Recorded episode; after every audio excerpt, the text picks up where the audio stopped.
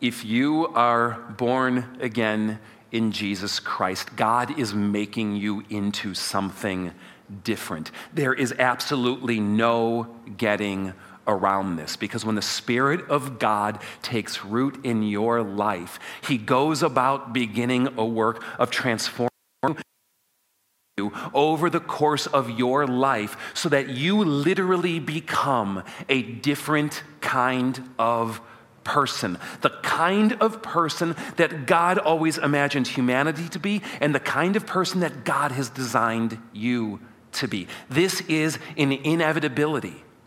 You can't stop this one. It is like a roaring freight train. If you are born again and the Spirit is in you, God is making you different. Let me give you an example today. We have been talking about the Ten Commandments. And we've been talking about the Ten Commandments as a mirror, if you will, of ways that God is shaping us, forming us, or making us different. You know, these are ways that kind of outline or elucidate different ways that God is changing us. Now, the first commandment, which we shared last week, which I'd like you to repeat with me after I say it, is this You shall have no other gods before me. Now, I want you to put that on your lips. Thank you. You shall have no other gods before me. Tattoo that in your mind and on your heart. Burn that in. All of us want things. Maybe you're here today, and the things that you want can be described anywhere something like this you want him, or you want her, you want the guy, you want the girl. Maybe it's a little bit less sanctified than that, and it's not even them that you want, but something that they will give you a position, a security, or their body. Maybe you're here today. You have dreams. There's goals. You're a goal oriented kind of guy or a goal oriented kind of woman. And there's things that you just want so badly, passions that stir in your heart, and you, you revolve your life around pursuing them. There are things that you like that bring you laughter and joy, things that you pursue, or maybe the security that they bring of possessions or wealth. There's things I'm sure that you want here today, things that you desire the happy family, the position of security the ability to do something, to be recognized, to be known, to leave a legacy, or whatever else might fit. It's good to want things. These are wonderful gifts of God. But if you are born again in Christ, suddenly you find yourself start wanting God. And, and, and, not only do you find yourself wanting God, you start finding yourself going, huh, I think I might even want God more than I want this. Now, it's not always clean cut. Sometimes there's a tension that comes with this, where there's this thing that you want, and then there's the God who gives it, and you're wrestling between which takes priority, which you want more. But when you are born again in Christ, and when you are filled or impacted by His Holy Spirit, it's inevitable. You are just going to want God in your life, and more and more, you are going to want to put God first. Are you kind of with me? Are you following what I mean? When I say, if you are in Christ, God is making you into someone different. Because people aren't like that. People who aren't in Christ don't often want God, or at least that much of Him. They certainly often don't want to put Him first. It's kind of weird. Would you agree? It creates a lot of trouble in life. It even at times causes you to have to sacrifice things that are good that you love. Make no mistake, being different will make you weird. It will set you apart. You will be in the minority. People won't know what to do with you. Sometimes you won't even get yourself. But God invites you to trust Him. To go, I who am bringing and beginning a good work in you am bringing it somewhere. I am bringing you somewhere to a maturity a completion, a telos. I am bringing you to a finish line where you will be someone who shines in the way I've designed you to be. This is what it's all about. Today, what I'd like to do is root in a different example. And continuing to use the Ten Commandments as a guide, so to speak, for the ways that God is making us different, we are going to move to commandment number two. Now, remember off the bat that these commandments function as deeper than just simple commands. And lodge that in your brain for a moment. We'll circle back on that. Let me share the command, if I can call it a command, with you first. And the way I have to do it is using some of the older translations that capture something that many of the newer ones miss. I learned it from the old King James. You'll find this now in the RSV and ESV pipeline and many others as well. And it goes like this You shall not take the name of the Lord your God in vain.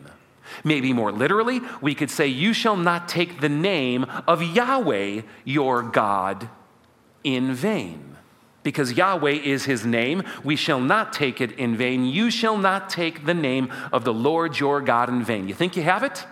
Say it with me. You shall not take the name of the Lord your God in vain. Now let's say it with his proper name. You shall not take the name of Yahweh your God in vain. Right? There it is. Let's see if we can do them both. First commandment that was weak. You shall have no other gods before me. Let's get it again. and number two, Yeah, you shall not take the name of the Lord your God in vain, or you shall not take the name of Yahweh your God in vain. Now, I'm not just trying to, like, oh, come on, you're making me say stuff in church or do stuff like that. That's not really my motivation here. I want you to know it. I want you to learn it because God will work through those words. It's a template by which to understand what's happening inside, what God is doing to you, and what God is calling you to simultaneously. And being able to say it, trying to memorize it, there is value in that.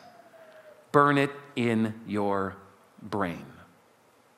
Now, when I say, you shall not take the name of the Lord your God in vain. Or when you hear a command like that, you shall not take the name of the Lord your God in vain, I bet it translates something like this. Well, I'm not to say bad words when I say God's name. So, so don't take God and add your favorite four letter word on top of it, right? Maybe some of you push it more. I was brought up to be taught that you don't even talk about God too casually. You don't say things like, oh my God, right? Because even that might be flirting with taking God's name a little too much in vain. Now, I know our pregame show is pushing this a little bit more, and they're like, well, okay, what if I say, like, oh my gosh? Is that okay? Because we all know what we're doing there. We're just substituting a name. Is that taking the name in vain? Or what if I just kind of text OMG? How far do you push it? But however you navigate this, my bet is the way that you approach this command is well, okay, I'm not supposed to talk a certain way around God. I'm not supposed to talk a certain way about God. I certainly shouldn't talk a certain way when I use God's name. Don't just get mad and go, Jesus Christ, or something like that. And as long as I don't do those kinds of things, I guess I'm following the commandment. Is that how you've approached it? Is kind of how you think about it? If so, I think you're in good company here today. That's how I always thought about it and how it was always taught to me. But what I want to impress on you is what I asked you to put on that back burner earlier that these commands, while being commands, are more than commands. The Ten Commandments aren't actually called Ten Commandments in the Bible. Do you know what they're called? Ten words. Or maybe better, 10 ideas. Because what the Ten Commandments are meant to do is function less as just a top 10 list that God has made for you to follow, and more as a table of contents to 10 key ways that God is making you different if you are in Him, and the different kind of life that gets demonstrated by someone who is born again. So that should tell us that while this command is certainly true, that we should not inappropriately use God's name in all kinds of ways people do it today, there is more going on here than meets the eye. Now, something always bothered me about this command. It always struck me as a, a bit of an oddity or a curiosity, if you will. If this is about not saying bad words with God or talking too casually about Him, why say the command the way it's said? Do not take the name of the Lord your God in vain. Why don't we just say something like this? Don't you misuse God's name. Don't talk about God inappropriately. Don't talk about God too casually. Wouldn't that be a little bit clearer to you? It's interesting to me that in a, a, number of modern English translations, the NIV being one of them, which is a favorite of mine, will actually translate the commandment that way. It'll say, Do not misuse the name of the Lord your God. But it's not really what the word take means. Oh, sure, I can make this argument that, like, I'm not to, like, take it upon my lips, or I'm not to take it into my writing, but who, who talks this way? The early Hebrews certainly didn't. And I think we just kind of chalk it up to as like archaic Bible King Jamesism kind of speaking. What does it mean to take a name? I'd like you to think that way here today. I mentioned it a moment ago. My oldest daughter, Reagan, is getting married in seven days. At which point she will cease to bear the name Gadini and will take a new name Everts instead. She will be Reagan McKyra Everts, RME. Kind of rolls for me. What does it mean to take someone's name? Some of you have adopted a child. And in the adoption process, something happened to that child's name.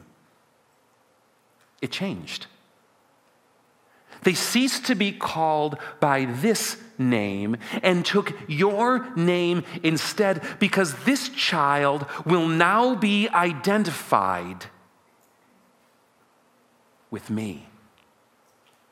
What is God saying? You who are born again in Christ are nothing short of the children of God.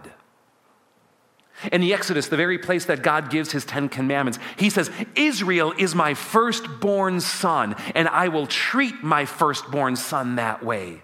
When Pharaoh comes against his firstborn son, he says, You kill my firstborn son, I will strike down the firstborn son of everyone in Egypt to show you what my son means to me when you take the name of Yahweh. Something changes. You are identified as being of him. You are of God, and God wants your name impressed, his name oppressed upon you your name to be his name. And what he tells ancient Israel and what he tells us today is don't take it lightly.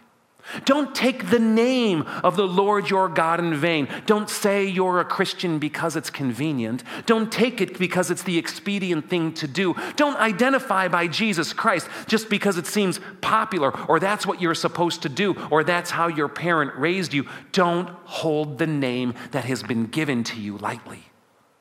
Don't take it vainly. Don't take it with a certain sense of vanity a certain sense of futility. Do we even talk about taking things in vain anymore? Who talks that way? Do you talk that way? The only time I think it really comes up is like, man, I worked my butt off yesterday and it was like, it was all in vain. We don't really even talk that way, but it's maybe the closest we can get. What does it mean when I say we did it in vain? That it was all for nothing. Don't let your name be for nothing. Don't live your Christian life as though it's for nothing. Don't represent God and pour yourself in as though it's futile. So many times I've met with people who thought if they can make the right Christian moves, say the right Christian things, do the right Christian studies, that life would suddenly change in the way that they had envisioned their God, not this God. And when it doesn't work out, they throw in the towel, going, What was the point? It seemed to have brought me more hardship than help. It seemed to be, bring me more trouble than good. Oh, God comes to ancient Israel, and God comes to you, and He says, You, who I am choosing to put my name upon, don't hold it lightly because you have been given a sacred name, a holy name, a powerful name, a special name. Because you bear my name, there is something special, different, holy about you. Do you think about your identity in Christ as a sacred thing? A holy thing, a precious and special thing? Or do you carry it casually and hold it lightly? Are you following me? Because make no mistake, God is special. We live in a day and age where we like to call everyone special. But have you ever realized that when everyone is special, no one is really special? Because everything is just the same? No, God is set apart. God is different. God is fundamentally other. And we can call things and think of things with a certain degree of specialness in our life. But God is light years and quantum leaps beyond that. There is something so holy about God because to be holy just means to be set apart. That's all the word means. And when you are in God and when God's name is upon you, do you know what that means? You are special too. It doesn't make you better than the people around you, though I hope honestly that you are. I hope that the work that God is doing in your life does make you qualitatively better than the people who are around you. That's the work God is trying to do is make you better. But better not because there's something so wonderful about you, because there's so something, so, something so wonderful about Him. And when you are marked with His name and filled with His Spirit, don't hold that lightly. That is a precious gift. And God comes to the people of Israel and knows our inclination to hold things lightly. How many of us can recount our own spiritual journey that when we came to Christ, we were on fire, we were moved in ways that we look back now on five, ten, or 20 years later and don't hold the same? Because God has become comfortable, like an old pair of shoes. And are we guilty of treating him the same? Do not take the name of the Lord your God in vain. To reduce this command to just not talking a certain way about God is to merely scratch the surface. Would you do something with me today? Would you take out your thumb? And would you take out your opposite arm? And would you just go like this? Would you agree now that there is more to your arm than the simple skin cells that are under your nail? To say the second commandment is fundamentally about not saying a four letter word with God's name or avoiding the phrase OMG is as scratching the surface as this. There is so much more going on here. It is about the majesty and glory and holiness of God and the majesty and glory and holiness of who He is making you to be and not holding it lightly. It's a high call, would you agree? Because I'll tell you this when you take the name of Yahweh, when you take the name of Jesus upon yourself, you know what I mean? When you identify as one of His, whether it be verbally or by what you wear or where you go or how people see you, when you bear the name of God,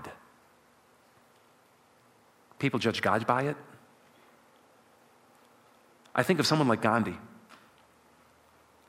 who says, I love Jesus and would be a Christian if it weren't for the other Christians.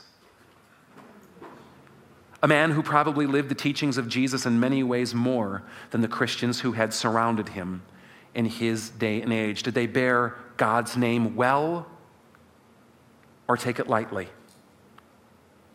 And what ramifications did it have on the salvation of a man who did amazing things in this world, who was blinded from them because people simply didn't take seriously the second command. I can't tell you the amount of people I have conversations with who have walked away from God because of how Christians have acted or treated them. It's far more common in this day and age, and certainly in our culture, for people to be dechurched rather than unchurched. Do you know what I mean by that?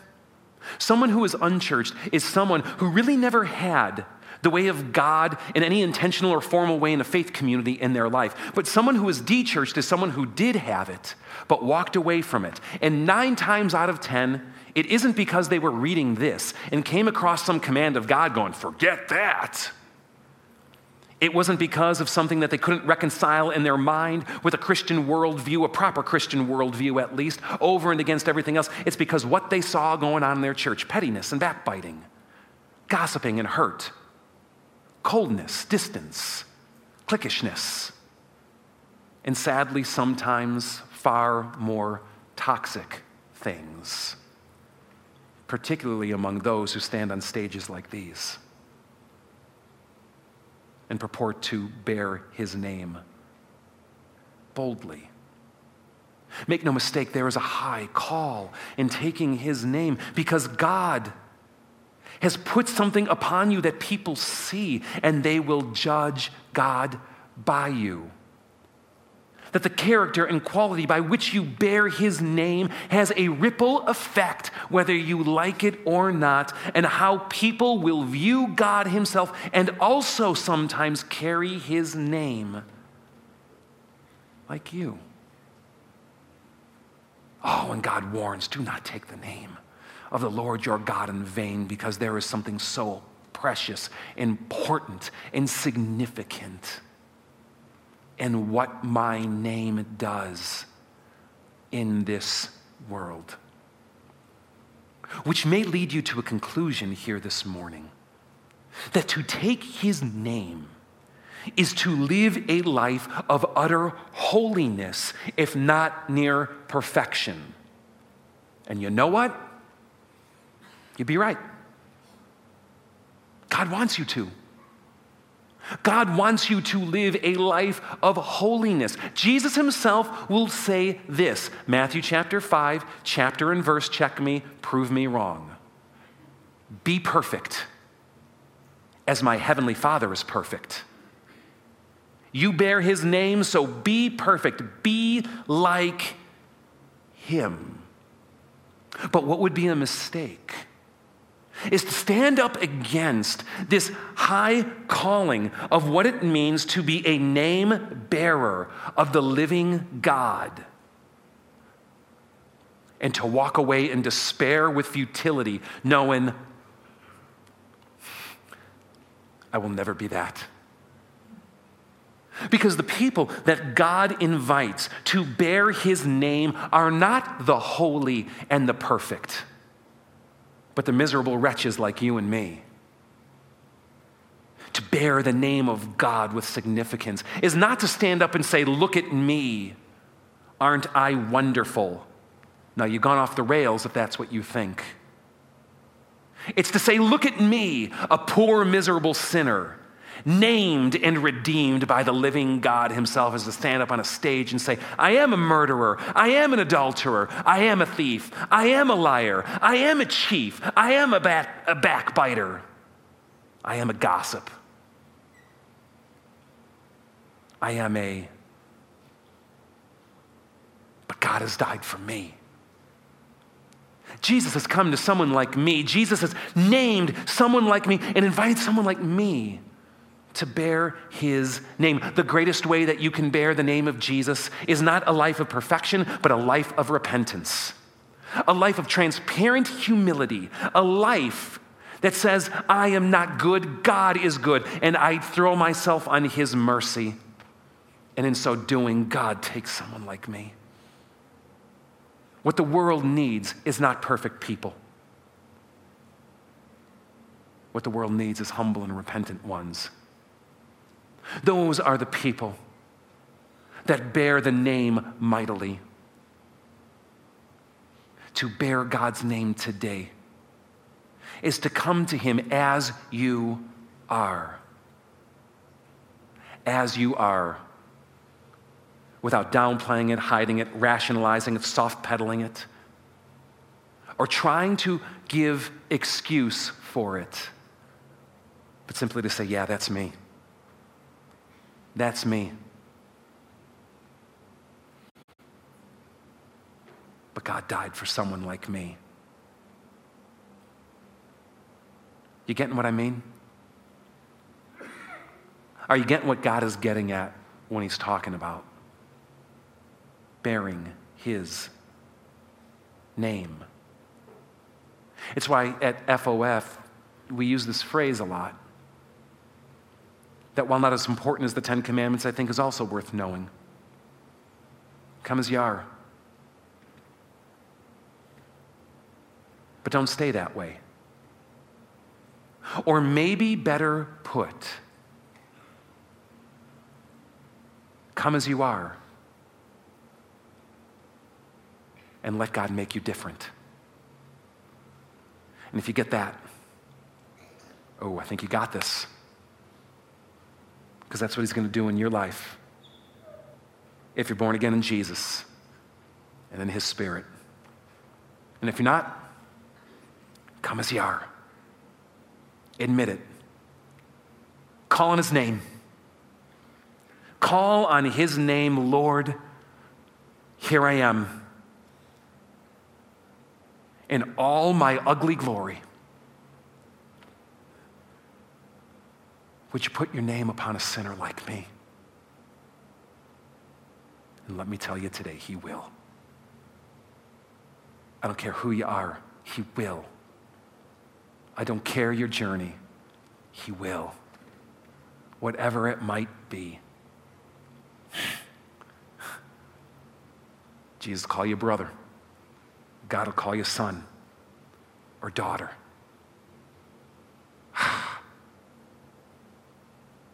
Let the gravity of bearing God's name sink deep in your soul today.